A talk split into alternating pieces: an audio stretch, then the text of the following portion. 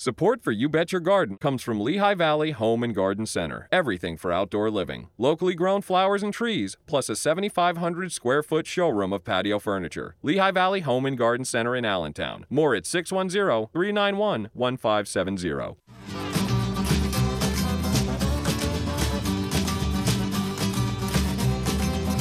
From the Snaggy studios of Lehigh Valley Public Media in Bethlehem, PA, it's time for another avian episode of chemical free horticultural hijinks. You bet your garden. Why should the bottom 8 to 10 feet of dead trees be left standing? I'm your host, Mike McGrath, and on today's You Bet Your Garden, I'll spin a story that's sure to make you a fan of snagging. Plus, a new book demands that you fall in love with teeny tiny plants and your teeny tiny phone call questions, comments, tips, tricks, suggestions, and intensely incommodious inculcations. So keep your eyes and or ears right here, cats and kittens, because you're about to learn how to adorn your tiny home with tiny plants right after this. Support comes from Hot Bin Composters, designed to reduce waste and create compost within 30 to 90 days. More information at hotbincomposting-us.com. Welcome to another thrilling episode of You Bet Your Garden from the studios of Lehigh Valley Public Media in Bethlehem, PA. I am your host, Mike McGrath.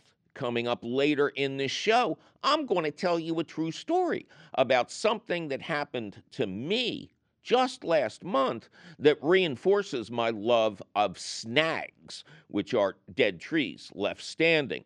But first, can we take a shot of Ducky? Because we want to congratulate him.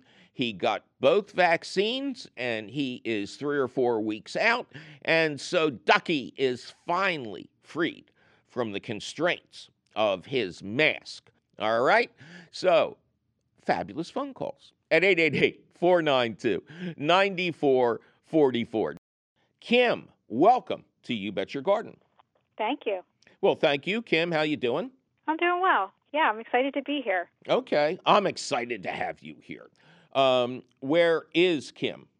I live in Salem County, New Jersey. Okay. Lots of beautiful farm lands, and my backyard is where I'm hoping you can help us. Okay, good. I have a sunset Eskimo maple, which is a beautiful tree with these gorgeous leaves, very unique. mm-hmm. And I have a big backyard that was lacking shade. So uh, we bought a couple different trees a few years back, Mhm. and this one is just struggling year after year. So, you know, we've tried a couple different things to encourage it um, fertilizing, spraying for bugs.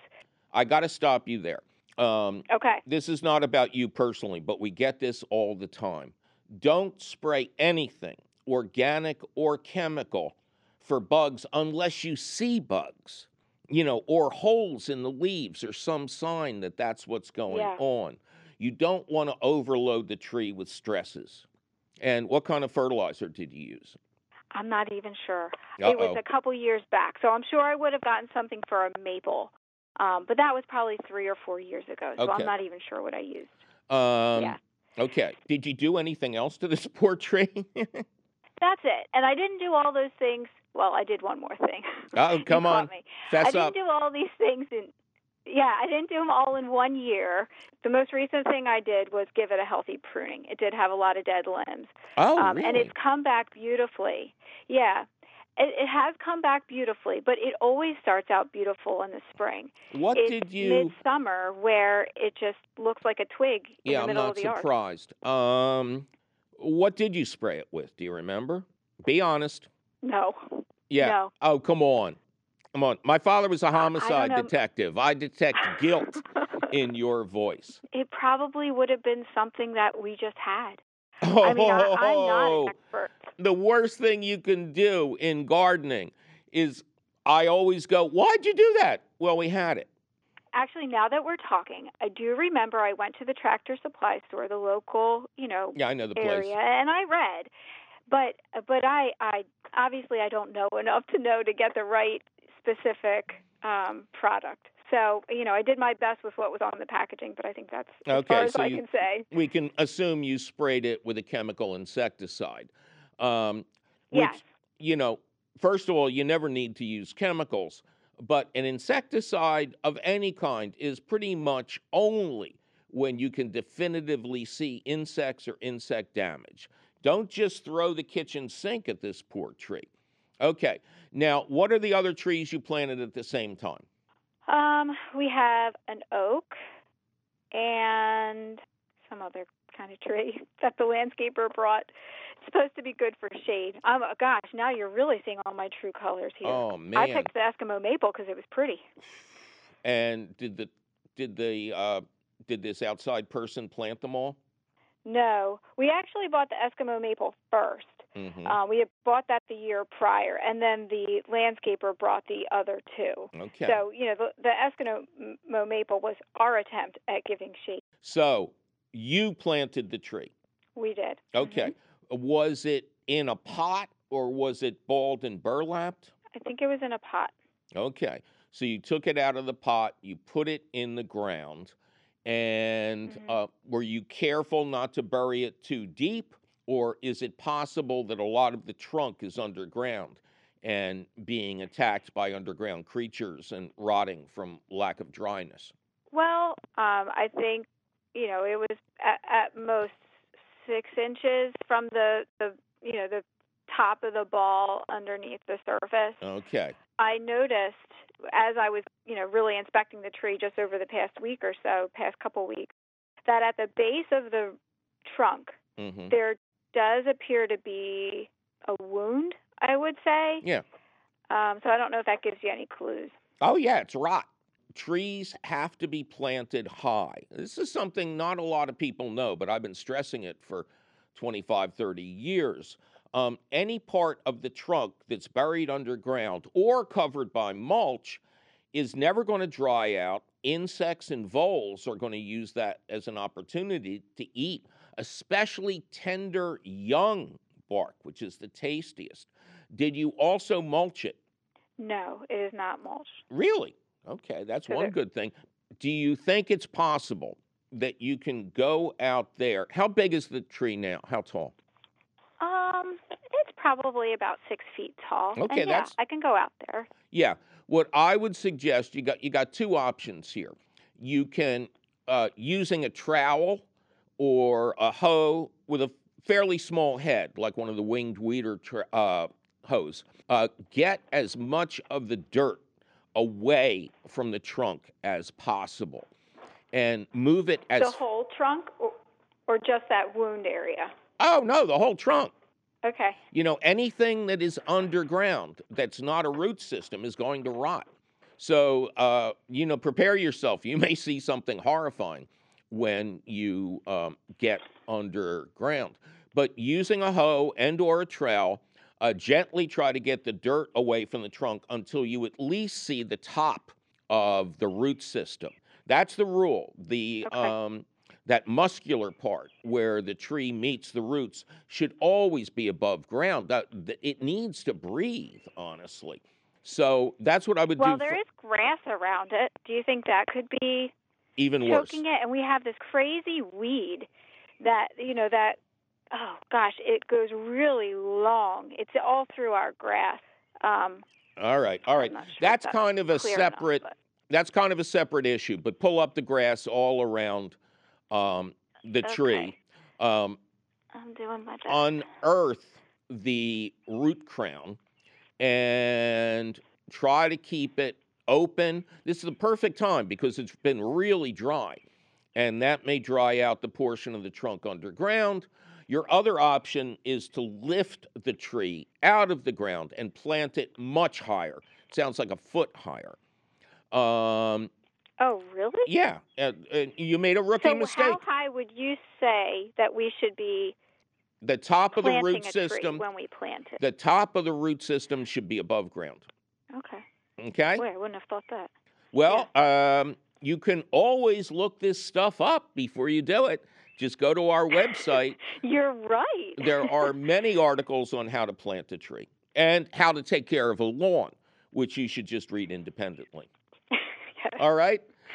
Listen, we're running late today, so I really got to kick you off, but good luck, okay? Okay. Thanks for your help. Oh, my pleasure. Take care. Bye bye. Okay. Bye bye. Two little bugs, little bugs, little bugs, little bugs, little bugs, little bugs. Two little bugs, little bugs, little bugs, little bugs, little bugs, little bugs. Two little bugs, little bugs, little bugs, little bugs, little bugs, little bugs.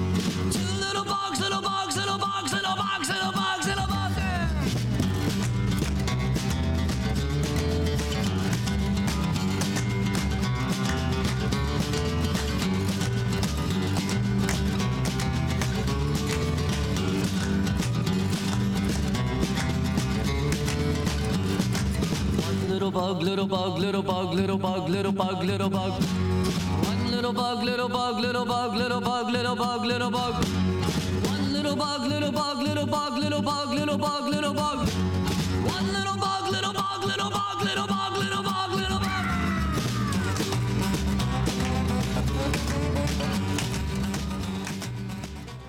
Justin, welcome to You Bet Your Garden. Hi, Mike. How are you?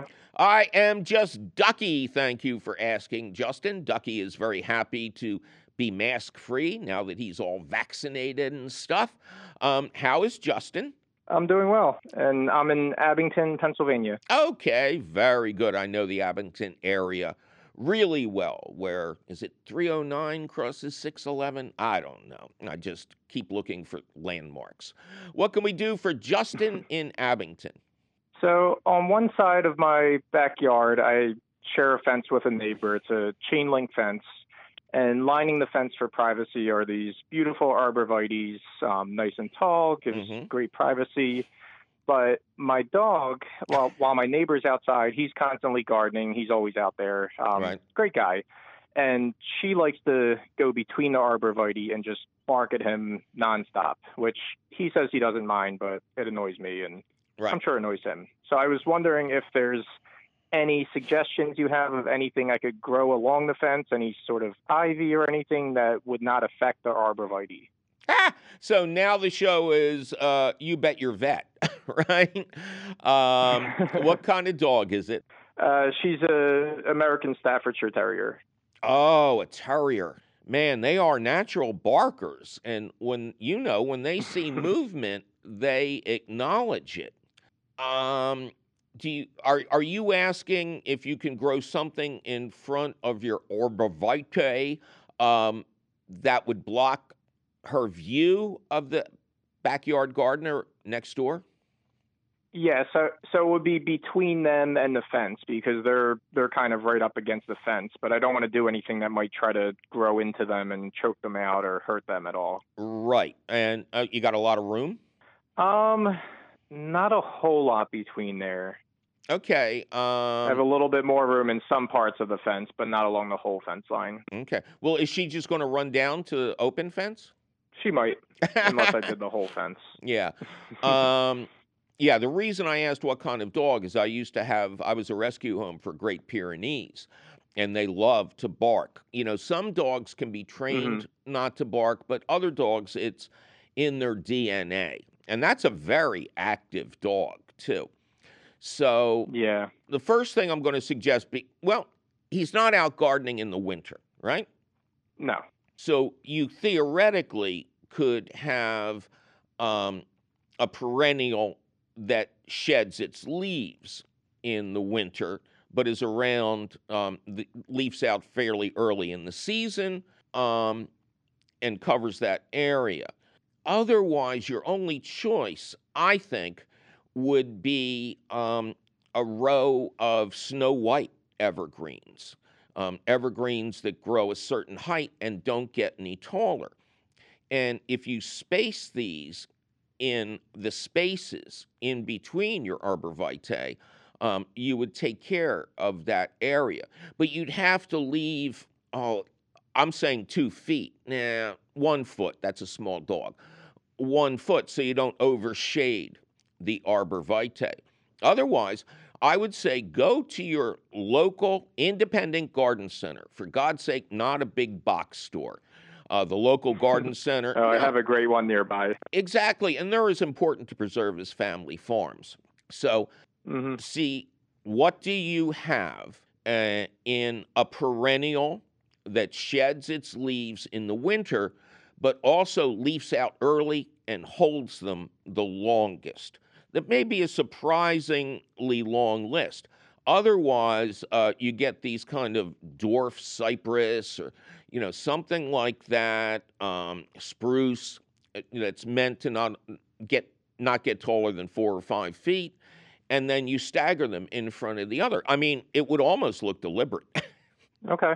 Um, another option that I hesitate to mention, because I, I seem to almost fall back on it every show, is ornamental grasses. Not only would they provide uh, the screening effect all year long, um, many varieties have leaves that are surprisingly sharp. So it, it's not like they're going to shred your poor dog, but you know, once she touches one of them, she's not going to go back there. Hmm. They're really good plants. Okay. They are Definitely a- yeah. underutilized. Uh, they lose their green in the winter, uh, but they don't shed anything. So, you know, you can either let them fill out year after year or prune them in the spring, uh, but they are an underutilized plant in the landscape that I think would probably maybe be the best at your needs here. Okay. All right? Right. Well, thank yeah, thank you so much for all the advice. Um, definitely a lot of things to look into. Yes, and thank you for supporting your local independent garden center. They don't do anything to support the show, and they don't have to. They are very special places. All right. All right, take care, Justin. Bye bye. You too. Bye.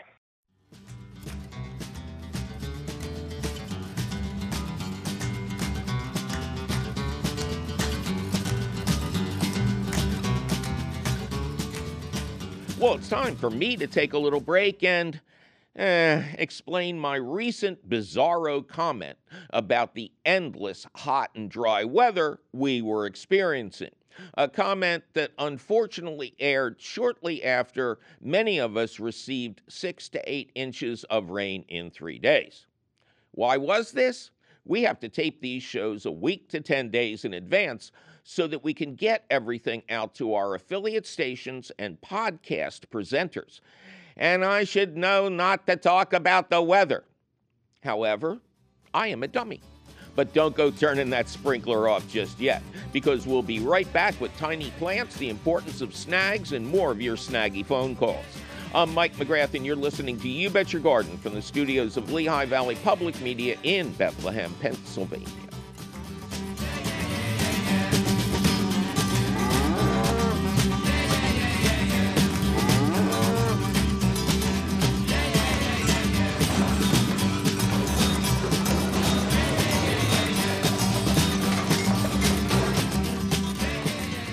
Support for You Bet Your Garden is provided by the Espoma Company, offering a complete selection of natural organic plant foods and potting soils. More information about Espoma and the Espoma Natural Gardening Community can be found at espoma.com.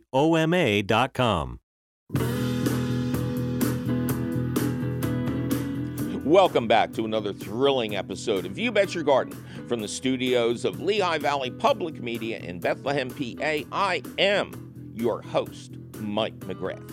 Coming up later in the show, we are going to try to get you to understand the importance of leaving snags, dead trees, on your property with a true story that truly happened to me very recently in my own snag filled landscape.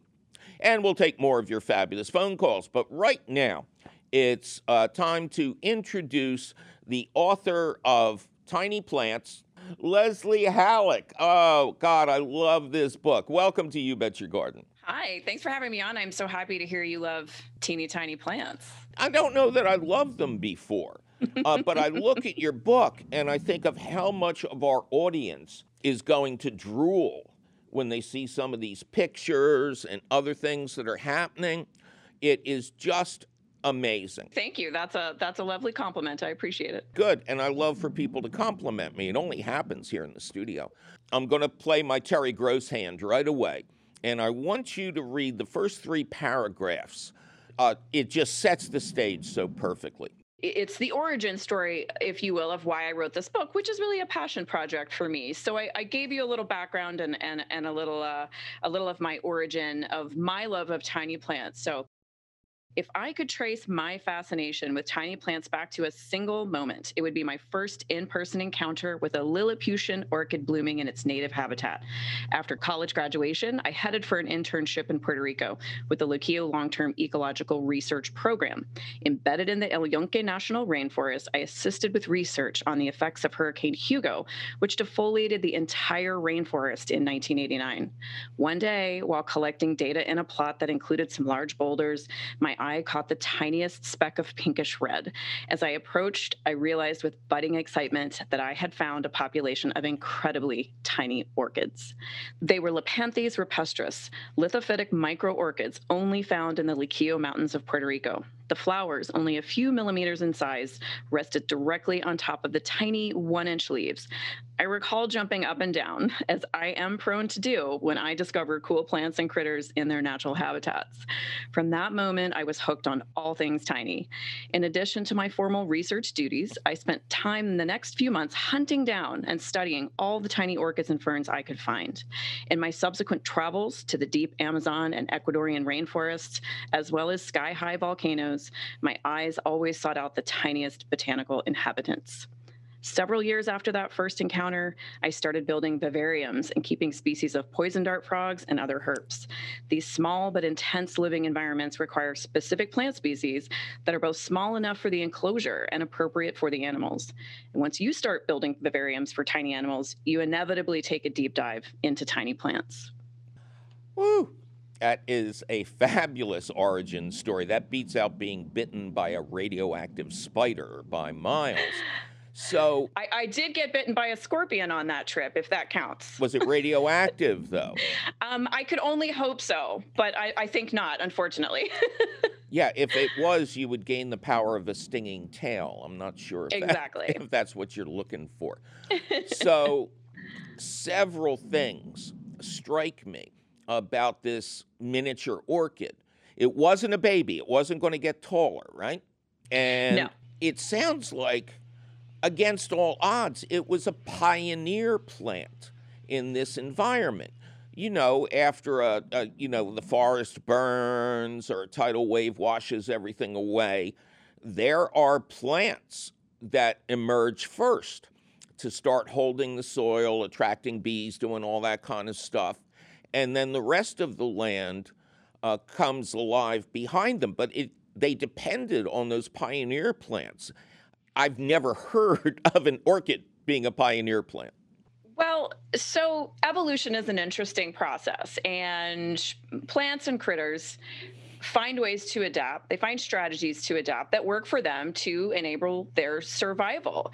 And in my book, Tiny Plants, I actually do dive into a little bit of the evolution of of tiny plants. Okay. This book is not focused on artificially miniaturized plants. God, and and you have a fuzzy picture of the actual orchids you discovered in your book. And uh, right. uh, yeah, because you were probably being chased by some wild animal or something. it was in the days of film, you know, when we still had to carry cameras with film in them. It's amazing. Um, even finding the drugstore in the rainforest to get the film developed, that must have been difficult. I do have to ask you are the orchids still there in Puerto Rico? Yes, they are still there. Uh, so if you are able eventually to travel back to Puerto Rico and, and support them with your, your tourism and you get the chance to, to trek in the rainforest there, then yes, you too can hunt down this tiny species of, of micro orchid. And you'll find when you dive into tiny plants, if you haven't already, that I have a particular penchant for micro orchids orchids are, to the best of my knowledge, the largest, I think it would be family in the plant world. There are more orchids that are individual than any other type of plant. So, what percentage are these tiny orchids? I think that the orchid uh, family makes up about 10% of all flowering plant species on the planet. I can't say that I have a number for what percentage the microspecies um, account for. And I would also say that probably because they're so tiny, um, they're not as easily discovered. So new microspecies are being discovered all the time. So I'm not quite sure I can give you. I'll have to do some research on that to see mm-hmm. if I can figure out what percentage are, are micro. You know, and by micro, we're talking down in that you know one to to three inch range in in in mature size, right? Genetic mature size. So um, they're certainly not going to be as prevalent uh, as a lot of the standard orchids, phalaenopsis that you find on the market. Mm-hmm. You're going to have to hunt a little bit harder, but they're out there and that's exactly what I wanted to go to. And then you have to drag me away from orchids, okay? Can regular humans buy any of the micro orchids? And how easy or difficult are they to care for in the home environment? What I focus on in the book in Tiny Plants are some of the easier micro orchids to grow. Some can be very tricky. You know, mm-hmm. tiny plants can have specialized requirements, and many are high humidity plants. So you'll find as you go through the book that many of them I recommend keeping under glass in a Wardian case, in an orchidarium or, or terrarium because they need that high humidity. Um, but there there are some that are very easy to grow and i give you recommendations for where to start if you're a beginner. Okay. so certainly there are going to be some that are easier just like there are easier larger orchids. You know phalaenopsis are very mm-hmm. easy to grow for beginners. Uh, likewise you're going to have some genera in the micro orchid realm that are going to be easier than others too. And and you'll find a pretty good variety out in the marketplace. Again some are going to be a little harder to find with a bigger price tag. You have no idea how many people who live in apartments and yes. tiny houses are listening with all three ears. This is just amazing. Um, but the fact that there's this corner of the flowering plant world, orchidarium. You just yes. you after 24 years you have introduced a new word to the show. I'm hoping I introduced a bunch of new botanical terms for you in Tiny Plants because that's what it's all about. The whole reason I wrote Tiny Plants is to introduce everybody anyone, whether they're a beginning gardener or an experienced grower that doesn't have a lot of space or time, wants to bring nature indoors, those apartment dwellers that you're talking about, you can collect hundreds of species of plants with a few square feet of space. Now, I, like you, grow everything. Heavy duty outdoor gardener. I'm a vegetable garden, chicken keeper, rose grower, perennials, fruits, you name it. But I want green in every nook and cranny, indoors and out. And that's what tiny plants lets you do. And so the whole point is for you to discover species that you've never heard about, foliage and blooming. And an orchidarium like a terrarium or a vivarium is a specialized controlled growing environment that mm-hmm. you can create or buy plug and play to house your mounted or potted micro orchids or any other tiny humidity loving plant species you know, in a way that maintains their air circulation and humidity. They're very cool. You know, the book has, I think, hundreds of pictures of almost every type of plant in really pretty containers. Uh, but it just occurs to me that this follows the trend of fairy gardens, you know, where people will build these little fairy villages around the trunk of a tree or something like that. I mean, you drop in some of these plants and, you know, you want to shrink down and go live there for a while. Well, yeah, and, and this is definitely not a, a, fairy gardening or sort of outdoor miniature gardening book. This is definitely focused on the indoor grower and species collecting, right? So, certainly learning about all of the plants that I showcase for you in the book is going to give you options uh, mm-hmm. for creating any sort of microsphere if you will, whether you're building tiny indoor water gardens or terrariums, or you just want to house potted specimens inside cool vessels, which that's what I do. I have a bit of a vintage glassware acquisition problem, uh-huh. uh, which you'll see reflected in the book. And so I love to showcase individual species. And, you know, if you only have a corner on your desk or a small space indoors, you can still do some really cool things with contained itty bitty tiny plants. If somebody tells you how to care for them. Otherwise, right. office desks are the place where plants go to die. Um, yeah, I'm like you. Um, show me a thrift shop, and I will go in and say, Do you have any vases? Do you have any, you know? And I don't think I've ever gotten a vase or anything from any other type of place. Now, right. um, again, you've got hundreds of, of photos that are miraculous. They're beautiful. of Thank you. different types of plants. So let's start with the easiest ones. So many people call up and say they have a black thumb. And I say, well, don't hit it with a hammer anymore. But if somebody thinks they're bad at caring for plants, what's your top list of bulletproof babies? Well, first off, I don't believe in black thumbs. I think that uh, green thumbs are earned, and learning about plants and how to take care of them requires killing a few of them. I mean, as a professional horticulturist, I assure you, I've, I've killed more plants than most of your listeners ever will. You'll never catch up to me, right? Can, can I That's just part of stop? Can I just interrupt you right Sure. there? Because kids, these are words of wisdom. It's not failure. It's more learning than being accidentally successful. Yeah, absolutely. I mean, plants are not static things; they're living organisms, and it, everybody's environment is different. So, um, one thing you'll find in the book in chapter two is I've written a very healthy care and maintenance, and we can dive into that more if you have questions on how you care for tiny plants, because sometimes the care is a little different than some of your larger standard houseplants everybody likes to start with succulents, right? That's kind of where everybody starts because in their minds, they're low maintenance, low water.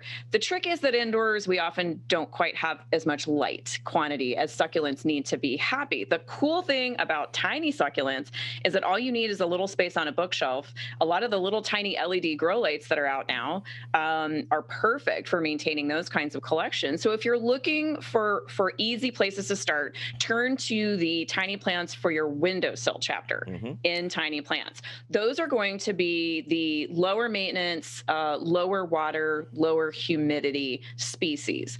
Um, I've got even got some cool ferns in there for you, which usually you know don't like the low humidity indoors. But you know succulents, um, Vietnamese violet. If if you struggle with African violets and and you know African violets can actually present a struggle for especially many beginner indoor gardeners. They're they're very sensitive at the root zone. A lot of begonias, a lot of the gesneriads, right? They they Mhm. need good aeration at the root zone. A lot of them are semi-epiphytic, so they really don't want to be sitting in a lot of heavy potting mix. But I give you alternatives, and in each of the plants I feature, I give you a list of plants you can grow the same way. So beyond the plant I feature for you. I give you lots of other species that you can choose from. So check out the windowsill chapter, and those are going to be some of the easy. Um, you know, creeping button fern is great. Um, baseball plant um, succulent is great. There's a lot of really cool, easy places you can start with low maintenance. And Um, you yeah. mention um, these grow lights, uh, LEDs, that are just every day uh, a new type appears. I Mhm. raised my plant starts this year on what they call deformable LEDs. Um, they fold, uh, the panels fold down like solar panels on a spaceship. And the results were very good. But there's a picture in your book of a single lamp hanging down uh, with a tiny plant underneath it. And one thing I found um, over the winter, when I would start my plants really early, they were indoors at the time. Now we have cats, so they're out on uh, on the insulated porch. But back then, everything was started indoors, and there is nothing better for your mental health than to have bright light during the day in January and February. It really has an effect on you. And No kidding. I, I did my master's degree up at Michigan State and in greenhouse production and artificial lighting and environmental controls. And I tell you, those grow lights got me through the long winters. Now, I do go into lighting techniques for tiny plants. Um, the great thing is that you can get away with using some of the lower wattage singular spotlight or the tiny LED bars that are, you know, under that 40 watt range. Um, whereas with larger indoor plants, seed starting, you really have to pump up that light quantity. And um, I don't know, I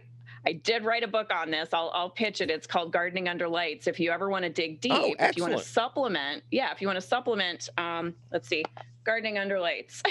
Okay. So if you ever want to supplement your knowledge there, you know, whether you're starting outdoor transplants or you're building a collection of indoor plants, be they tiny or big, um, I teach you how to do that. But I actually go into lighting techniques and recommend some of the types of lamps size, wattage, all of that good stuff is is in tiny plants to help guide you how to maintain some of those collections indoors. And in between innings, ladies and gentlemen, she'll be in the stand selling Cracker Jack. So you know, she's got to keep moving, this lady. Um, one thing that struck me about that photo is I did not look at it as informational. I thought now we're kind of creating art, for lack of a better Yes. word, because the Yes. the light itself is very sinuous and very modernistic. And it's hanging down over a tiny plant. So now you're not just bringing tiny plants into your home, you're and you're not bringing the outdoors into your home, but it is it would be such a peaceful and beautiful thing to come home to.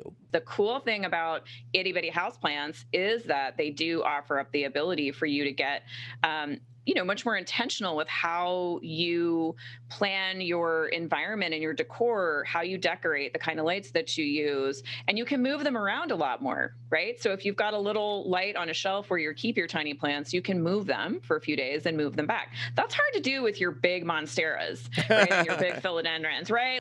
We're speaking with Leslie Halleck, the author of a brand new book that I recommend highly called Tiny Plants Discover the Joys of Growing and Collecting Itty Bitty Houseplants. Well, it's time for me to take a little break and remind everybody that it is officially pea picking time. Peas are the first big crop we collect in most areas, and if you planted them at the right time, you should be in the middle of harvesting a great barrel of peas. If you haven't been harvesting, get your pea picking fingers out there. Remember, snow peas and snap peas are eaten pod and all and should be picked while small for best taste and continued production. But don't go picking those pods just yet because we'll be right back with the importance of snags and more of your snaggy phone calls. I'm Mike McGrath, and you're listening to You Bet Your Garden from the studios of Lehigh Valley Public Media in Bethlehem, PA.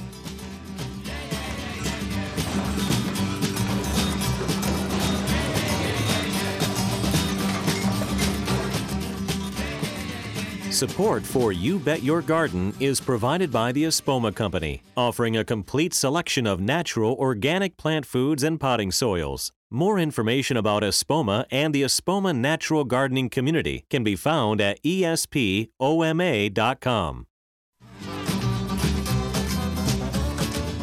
Welcome back to yet another thrilling episode of You Bet Your Garden from the studios of Lehigh Valley Public Media in Bethlehem, PA. I am your host, Mike McGrath, and we're in the stretch now, cats and kittens. We're speaking with Leslie Halleck, the author of a brand new book that I recommend highly called Tiny Plants Discover the Joys of Growing and Collecting Itty Bitty Houseplants. Now, Leslie, uh, every photo in this book makes you want to have that plant in that little pot.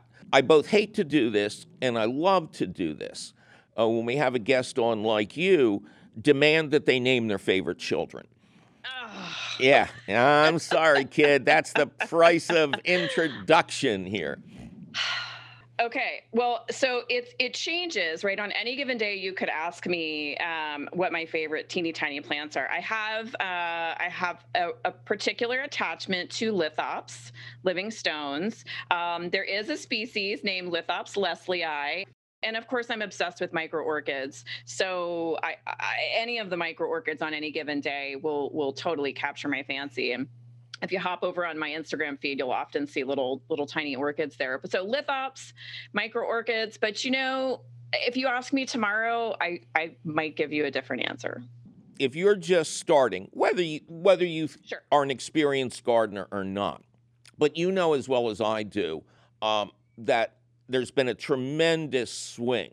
Uh, first of all, we've got almost twice as many outdoor gardeners than we did pre-pandemic, which Right. is which is wonderful. Um, but we've also got people dialing down. You know, moving out of their house into a townhouse or an apartment or something like that, and they're pretty comfortable with killing plants. so, what's you know, I know this is a common question, but you know, I'm a Philadelphia corner boy. So, what's a good plant for somebody to start out with who has only gardened outdoors before? Boy, who has only gardened outdoors before. So, if you are not going to add grow lights, right? You want to just keep it really easy. Um, open up tiny plants and look at creeping button fern. That's mm-hmm. a great little foliage plant uh, that will tolerate medium to lower light levels. Mm-hmm. Surprisingly, can tolerate more drying than you would expect a fern to tolerate. It yeah. doesn't have to be under glass. You can grow it out on the windowsill. Um, I keep mine in a northwester exposure, and it's perfectly happy. Mm-hmm. Uh, it it grows in a two and a half inch pot. Kind of perpetually. Um, so, something like that is really fun to try. And you can't kill a fern.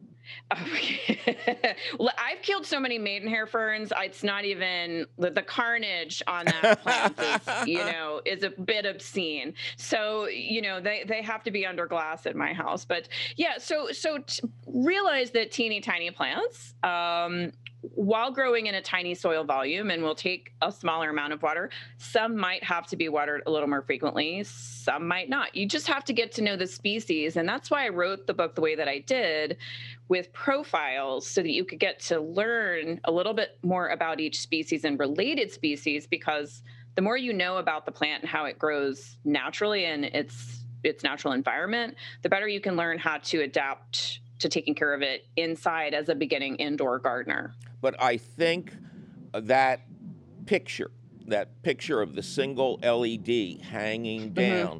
over the plant really changed my perspective. I would yes. urge you to create areas like that. It's not just a plant on a desk. You've got a white wall and maybe um, a table or something over there, you know, a side table, and each plant has its own little light and if you got enough room, okay, so over here we travel to the Himalayas, where you wouldn't expect to see a lot of plants. Over here is southern Florida, you know, here is this. Um, the possibilities of design, once you get good at this, are almost endless. And you wouldn't have that yes. ugly painting on the wall anymore. yes, I um, I am a fan of building wall shelves, lighted wall shelves for plants. I have some in my kitchen. You can see that picture in Gardening Under Lights. Some of the great new plant LED bars that are for mounting under counters or under mm-hmm. bookshelves look really nice. I have some, you know, there's a picture in Tiny Plants of some shelves I have like that in my dining room mm-hmm. that have a really lovely LED bars on them that I keep uh, some of my tiny plants in really pretty glass containers. They're mm-hmm. a lovely complement to my dining room. What a shot. You can create really pretty vignettes all around your living space, no matter how small it is. You don't need a lot of space. Grow lights really help you expand all of your growing areas. And for tiny plants, the great thing is you can use some of the more stylish, lower wattage LEDs um, versus the bigger HID rigs or larger right. panels that you might that go in the garage garden or that go in the basement or your grow room, which I have. I have a fully decked out garage garden. Always freaks my neighbors out. You know, I'm in Texas, so they always you know think something something suspicious is going on. but you know, it's just What's tomatoes that smell and beans from and Leslie's garage? Cucumbers. Yeah. I know. I know. So you just added, and you know, we got to go. I would like to have you on for like two hours. Uh, but you just added something to my repertoire uh, when people say they don't have any room for plants. Do you have room for shelves? Do you have open walls? I mean, yes. let's let's get started instead of using exactly what you have. Let's kind of do a little bit of redecoration, put up shelves, and if you kill all the plants, you can put your knick, uh, knickknacks or Spider-Man action figures up there. Yeah, grow vertical. That's the cool thing about tiny plants is that, you know, it's space flexible. You can tuck them in anywhere you've got light and anywhere you could add a small grow light, be it a spotlight or a grow bar under a counter. You can have a whole garden there. And as a plant addict myself, a, a, a collecting nerd, I want to collect as many cool species as I can find. And growing tiny affords me the ability to do that. Once I've packed all my windows with all my big house plants and I've run out of space for them, mm-hmm. you have a lot of flexibility with tiny house plants. Ladies and gentlemen, uh, we now have to say goodbye because we've run out of time for this segment to the only woman I've ever met who has a garage garden.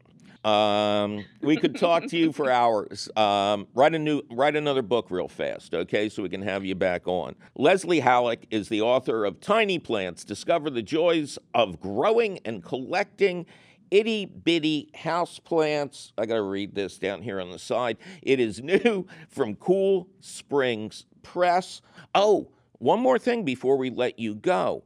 Um, do you have a website that people uh, can go to and learn more about you redoing all of New York with just one can of paint and some ping pong balls? You know. yes, you can visit my website, lesliehalleck.com. All of my books are there. You can read my bio, uh, find other places to buy my books if you want to, su- to support your local bookshop or buy online. So, lesliehalleck.com, all the info you need to know. Um, Leslie, you've been delightful. Thank you so much for being on You Bet Your Garden. Oh, thanks so much for having me on. And I could talk for hours too. So hopefully we'll get to chat again one day. Absolutely. All right. You take care. Thanks again. All right. It is time for a rather unusual question of the week. Back when I was writing stories for Green Prints and editorials in Organic Gardening magazine, a lot of times I would write a story.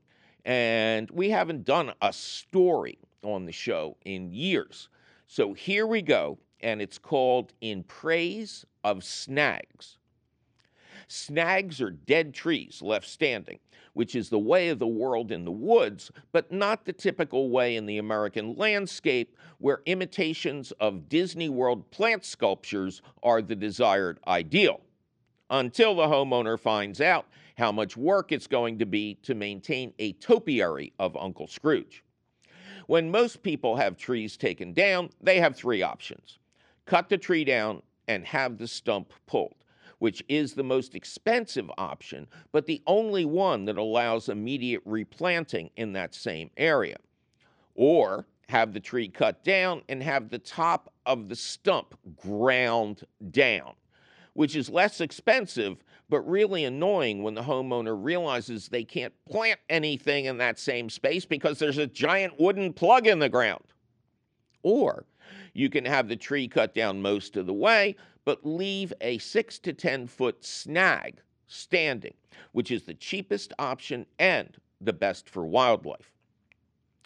A couple of 10 years ago, I had a bunch of trees taken down, including a magnificent double trunked ash that had fallen prey to the dreaded emerald ash borer, an invasive non native insect that is sending ash trees the way of the American elm and chestnut.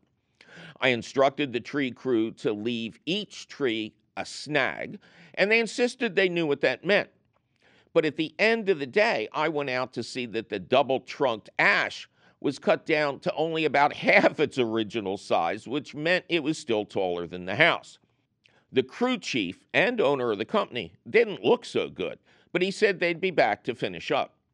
Next day, I get a call from his wife who's crying so much she can barely speak.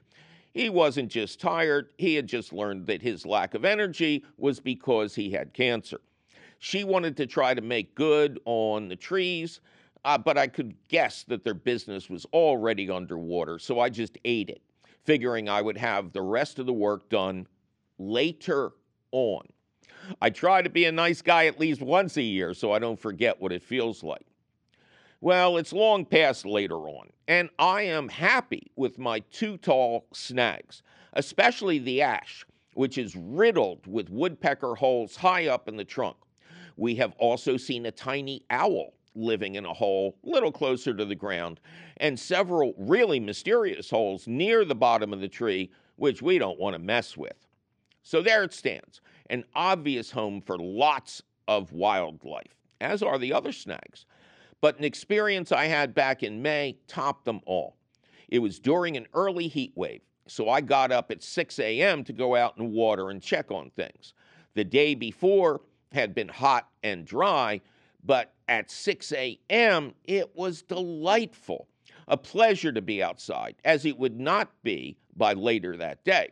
So I'm watering plants and generally puttering around in the cool, dry air when I hear a weird sound. I've been there 35 years, first time. I've heard this sound. You know how evil squirrels love to taunt you with their high pitched chuckling from the trees? This sound was similar, but much deeper in tone. It was definitely coming from the trees, but almost sounded more like a bullfrog than an evil squirrel.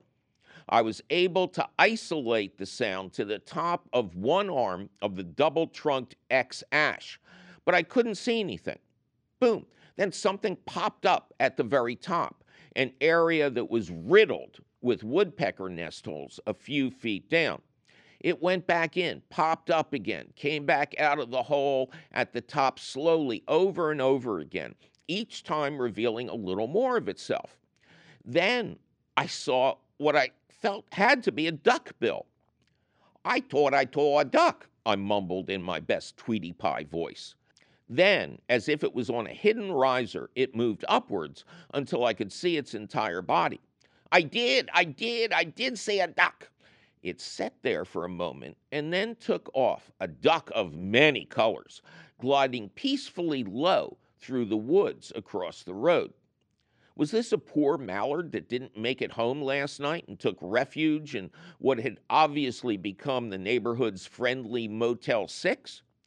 To find out, I looked at a great article from Cornell listing the 20 most common ducks in Pennsylvania with loads of great photos. I'm going over it. No, that's not it. No, that's not it either. Until I got to number 10, the wood duck. How much wood would a wood duck duck if a wood duck could duck wood?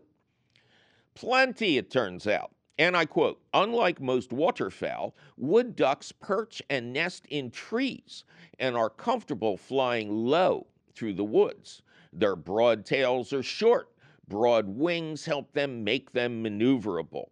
They even call them cavity nesters. Is there a duck nest in the top of my already favorite snag? Will I see little wood ducklings at some point? Another Cornell article tells me that the incubation period for the eggs is 28 to 37 days, and there may be two broods a year. The chicks emerge, quote, fully dressed, and jump out of the tree and fly one day after hatching. Yikes! I'd like to see that. I guess I better keep getting up early. A longer version of this story will appear in the next issue of Green Prints, the Weeder's Digest, a great magazine about the joys of gardening that's been going strong for more than 30 years. Special thanks to longtime editor Pat Stone for allowing me to run this condensed version in advance of its appearance in Green Prints, as long as I said the name Green Prints more than five times. You'll find lots more information. At, wait a minute, that's only three or four. Um, greenprints.com, greenprints, greenprints, greenprints.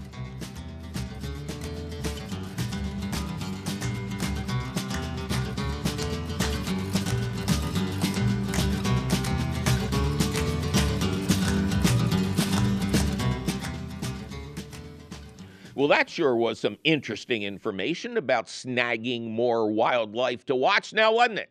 Luckily for you, the question of the week appears in print at the Gardens Alive website. To read it over at your leisure or your leisure, just click the link for the question of the week at our website, which is still and will forever be youbetyourgarden.org. Gardens Alive supports the You Bet Your Garden question of the week, and you will always, always find the latest question of the week where? At the Gardens Alive website. Yikes, my producer is threatening to snap my peas if I don't get out of this studio. We must be out of time. But you can call us anytime at 888 492 9444 or send us your email. You're tired, you're poor, you're wretched refuse teeming towards our garden shore at ybyg at wlvt.org. Please include your location. You'll find all of this contact information at our website, youbetyourgarden.org, where you'll also find the answers to all the questions you were going to ask me. Audio of this show, video of this show, audio and video of old shows, and our podcast. Oi! You Bet Your Garden is a half hour public television show, an hour long public radio show and podcast all produced and delivered to you weekly from the studios of Lehigh Valley Public Media in Bethlehem, PA. Our radio show is distributed by PRX, the Public Radio Exchange. You Bet Your Garden was created by Mike McGrath. Mike McGrath was created when a certain Victor Frankenstein pulled the wrong lever. Ken Queter plays our theme song. Our chief content officer is Yoni Greenbaum. Our angel of the airways is Christine Dempsey. Our engineer is cheerful Charlie Sarah. Our social media director is Amanda Norfleet. Check out her fine work at the You Bet Your Garden Facebook page. Tavia Minnick is our profound producer of Priceless Production. The lovely Jonas Bowen is our audio editor. Judicious Jake Boyer does the video. Our director of directing direction is the famously harassed and harried Javier Diaz. Andy Cummins is still taking our temperature at the door deuce of all trades, Zach the Tack Wisniewski, insists that that is his natural hair and not the result of an electrical mishap. Our beloved CEO Tim Fallon has been composting for a month and is already sending out bragging photos of his compost thermometer. I'm your host, Mike McGrath, and my compost thermometer always reads the same as my magic 8 ball. Ask again later. And I'll do just that before I see you all again next week. Support comes from Hot Bin Composters. Hot Bin Composters are designed to be compact, odor free, and easy to use. With simple instructions and everything that's needed, Hot Bin Composters can help anyone get started with composting. More information is available at hotbincomposting us.com. Are you waking up to a garden filled with eaten plants? I'm Mike McGrath, and on the next You Bet Your Garden, we'll help you figure out what it is and how to get rid of it, especially if it's slugs or teeny tiny caterpillars. Plus, your fabulous phone calls. That's on the next You Bet Your Garden.